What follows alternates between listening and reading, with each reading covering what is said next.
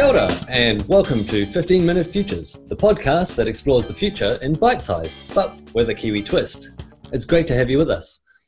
Did you know that in addition to our usual taste sensors, things like saltiness, sweetness, and sourness, we also have a taste for fat?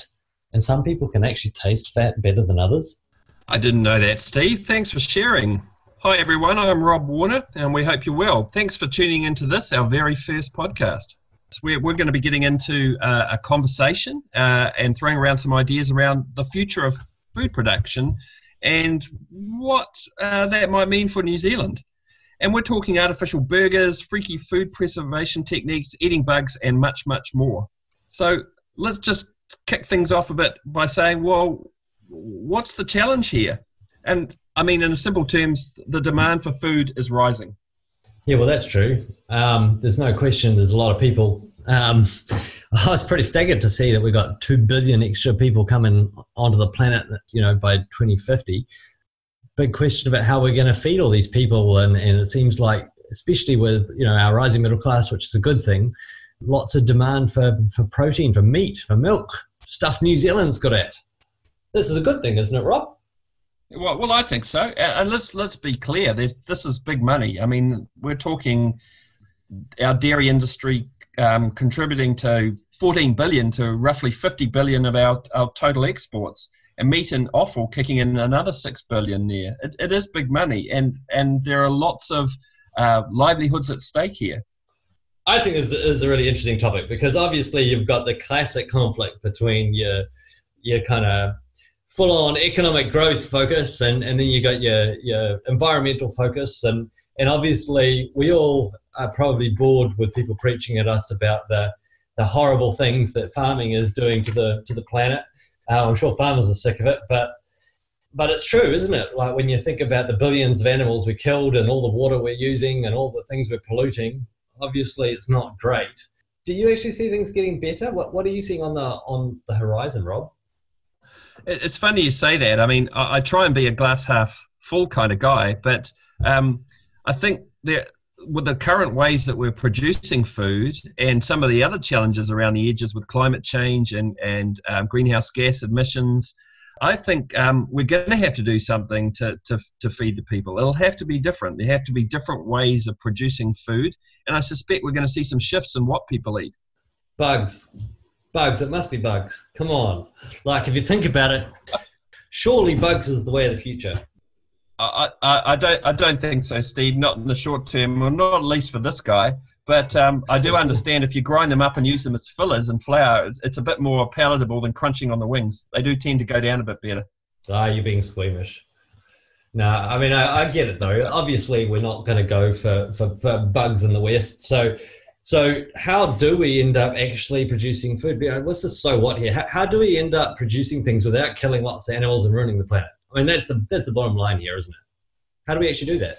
Well, well, well I think so, and and I think there are a few more hows appearing on the horizon. I mean, we've got um, new technologies coming up around cellular agriculture. There's all types of alternative milks, alternative proteins, and we're also seeing some shifts too. And I guess um, what people are prepared to eat and what some of the social norms and some of the cultural aspects of, of, of food and uh, cuisine and the consumption of food.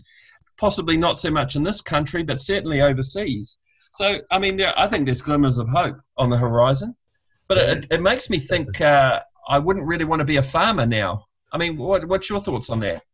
Oh, I'm a bit more optimistic about farming actually, but I think I think the nature of it's got to change. I mean, in the old days, you know, if you were you know, if you think back in the Industrial Revolution days, obviously people used to hand sew clothing, and then then we got the loom. It didn't like do away with the need for for clothing, so just meant that we came up with better ways of doing it, more efficient ways of doing it. And if you think about electricity versus oil, or you know, all of the dirty ways we we, we have to produce energy now, there's all kinds of ways that we progress eventually, and and I suppose for farming, the question is how to, how they actually respond to it. You know, are they going to see this as an attack on their livelihoods and therefore something to be resisted and use government to lobby against? Or are they actually going to go, hey, let's embrace this new technology? If you can produce all of the benefits and you know health and make it cheap and and not ruin the environment and produce your impossible burger or your, your, your artificial milk and people are happy to drink it because it tastes the same and costs less, why wouldn't you? Well, that's there, and that's a really good question, and I think that goes to the nub of the issue. Um, I'm hearing a lot of, of commentators in the um, beef, lamb, and dairy industries, which is sort of sort of stick to what we know, pr- produce high quality grass fed X, Y, and Z, and we'll get through. But I'm not hmm. sure that's the case. Um, I, I, do observe that even being the world's preferred supplier of boutique uh, uh, dairy or um, um, grass fed proteins, still not might be sustainable for the long term. Um, I think just because we can do it doesn't mean the world can. Well, clearly we can. Like, clearly there's enough demand. We can just bury our heads in the sand if we want to and, and plow on. We'll, we'll get rich um, based on all the new, you know, Asian middle class and all that. But, but I mean, I, I don't know. I, I, wouldn't sleep well at night thinking that the way that we're getting rich, the way that we're doing well as a country, is is basically by continuing to plunder the planet and kill you know 70 billion animals a year. Um, of course, that's not just us, but you know globally. It, it just seems crazy to me that if there's new, better technology available, that we don't embrace it. And of course, some of those big, you know, some of the big producers and cooperatives, they, they do seem to be exploring these new tech things, but I'm wondering how seriously they're taking it. Yeah, it also occurs to me. I mean, how much uh, as a country and, and and how much the New Zealand government is actually promoting and encouraging exploration and innovation in this space. I mean, do you think we'll ever see a time where GST is exempted off um, environmentally friendly artificial meat or um, alternative milks? Can you see that ever happening? Yeah, I reckon. Well, what's interesting is is that at the moment we've got the split personality government with uh, with, with, very popular Jacinda Ardern and, and obviously uh, Winston Peters, who's also very popular with his own demographic. But they're it's sort of old world versus new world. I don't want to drive any big divisions here, but obviously, you know, the way that he responded to that impossible burger uh, thing that, that that happened where in New Zealand provided, you know, cellular agriculture based burgers and basically, his big thing was, oh, you've got to buy New Zealand made traditional farmed beef. You know, that's old world think. And, and I'm really hoping that the sort of Jacinda Ardern's and the, the, the sort of fresh perspectives here, and it doesn't have to be just Labour, obviously, Greens or National Party. You know, there are there are green elements to all those parties. I'm hoping that they're seeing these opportunities and thinking, oh, oh, actually, there's there's potential here for for three three different wins win for the economy you know win for the environment and, and win for us in terms of consumers. Why, why wouldn't we go for that? Yeah I, I, guess that's one of the things i'm looking out for. What is that weta workshop equivalent in this space? You know that when peter jackson took on hollywood in terms of alternative foods alternative proteins alternative milk who's going to come to the fore to really drive that? It's a, it's, it's a question on my mind. Yeah yeah, how, how, how do we actually promote some innovation? And, and there's probably a role for government in there, but it, there's also obviously a big role for consumers. Like um, for, for us, whether or not we get over the kind of ick factor of eating things that weren't actually produced using cows and and lamb and, and sheep and chickens, but but were produced in a, in a lab, but but much more efficiently and are effectively the same protein. I don't know. Do you reckon people will get over that ick factor, or do you reckon that's going to take a bit of time?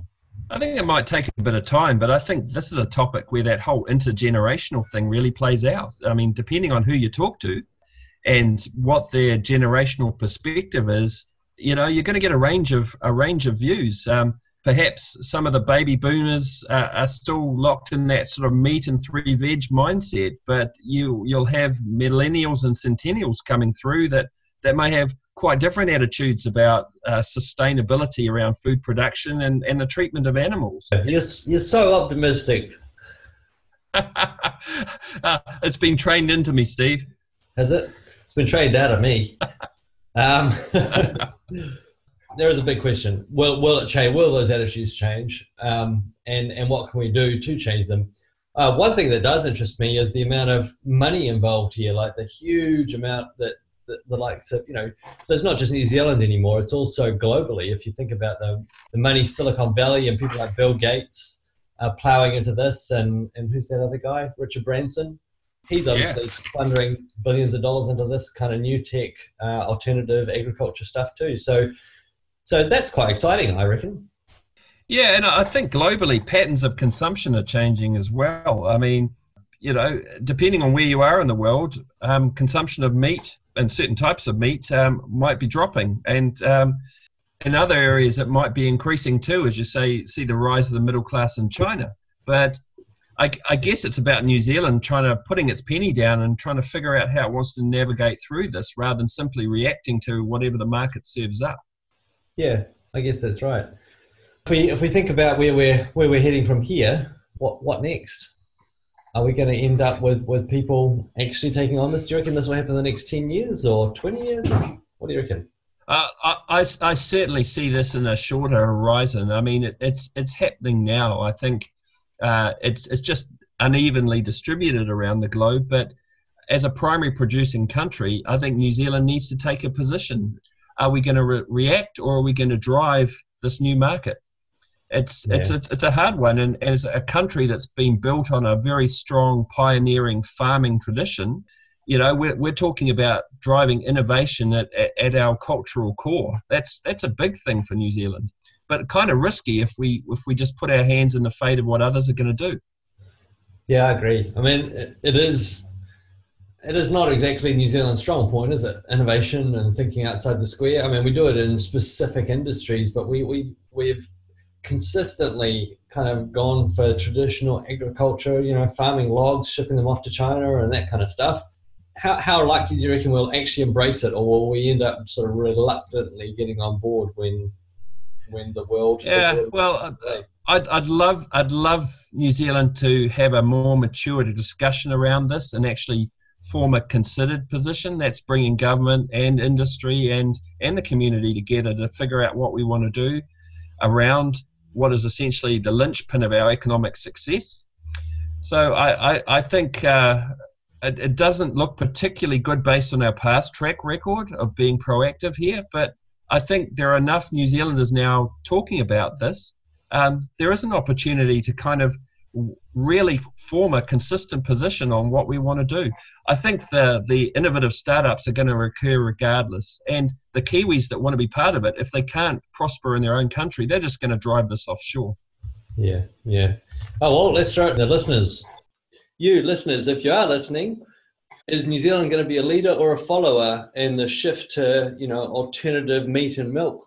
Go to our website at 15minutefutures.org and that's our 15 minutes nearly up. So it just remains for me to say a huge thanks to our wonderful sponsors, Springload, for digital products that catapult your business to the next level, and Anticipate, the company that helps you look ahead, plan ahead, and get ahead. Catch you next time when we'll be diving into the fantastic world of 3D printing. Hey, Cornera!